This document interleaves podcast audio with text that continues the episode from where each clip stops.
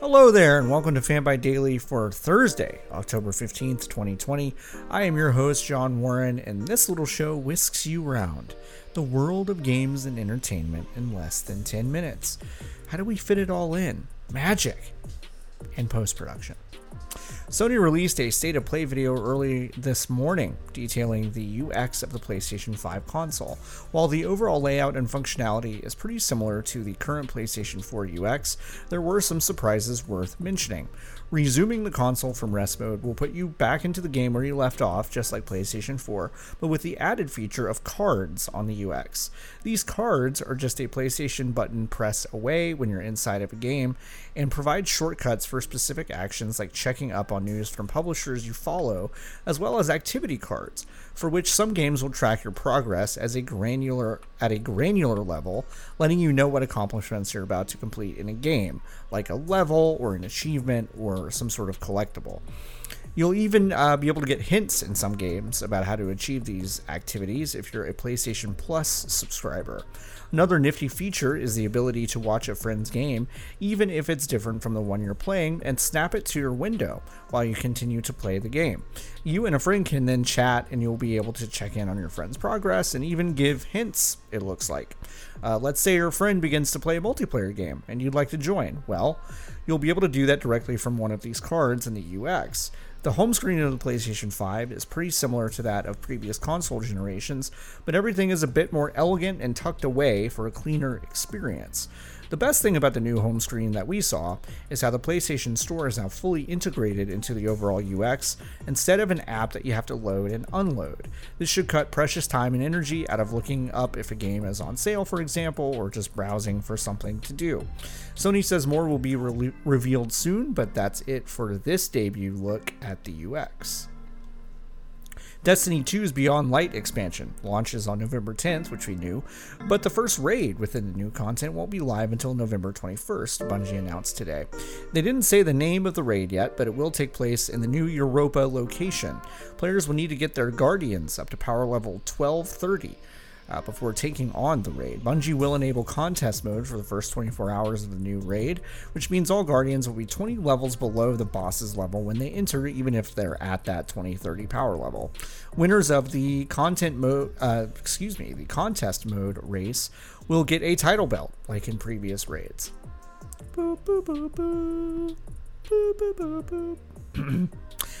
At the expansion's launch, current gen Destiny 2 will be backward compatible with next gen consoles, of course, but a free next gen upgrade is coming. When? Well, not that far from release day, it turns out. All owners on Xbox One and PlayStation 4 will be able to upgrade to the next gen version for free on December 8th. The PlayStation 5 and Xbox Series versions of Destiny 2 will benefit from better loading times and adjustable depth of field sliders, among other things. Uh, on the Xbox side of things, Smart Delivery will start downloading the most appropriate version of Destiny 2 for you uh, for whichever console you're playing on. Borderlands 3 is getting a second season of downloadable content and it is launching the same day as their next gen version of the game. How convenient. That day, by the way, is November 10th. With the second season of content, you can expect new skill tree additions for all Vault Hunters and the Arms Race standalone mode. Like Destiny 2, all existing owners of Borderlands 3 on Xbox One and PlayStation 4 will be able to get their next gen upgrade for free. Cyberpunk 2077 got a Night City Wire showcase early Thursday, focusing on the different vehicles you'll be able to drive when playing the game. We got to look at economy class cars that most any citizen could afford, sports cars with interchangeable parts, big trucks, and hypercars, which appear to be the highest tier of car you can acquire with advanced technology and armor plating on board. The team at CD Projekt Red also took a victory lap regarding the real world edition of the 1977 Porsche 911 930 Turbo. That's the car Keanu Reeves' character Johnny Silverhand drove in The Lore. No statements released about the ongoing crunch issues. Finally, World of Tanks Blitz is getting Halloween content in the form of a collaboration with iconic nu metal band Korn. Burning Games is a new Halloween mode being added to the game, along with other content all through the month. Korn's latest single, Finally Free, is also out, which sets the stage for this content. Uh, I know nothing about this game. But uh, check out the press release for additional info. When released for a comment about the collaboration, uh, frontman Jonathan Davis said,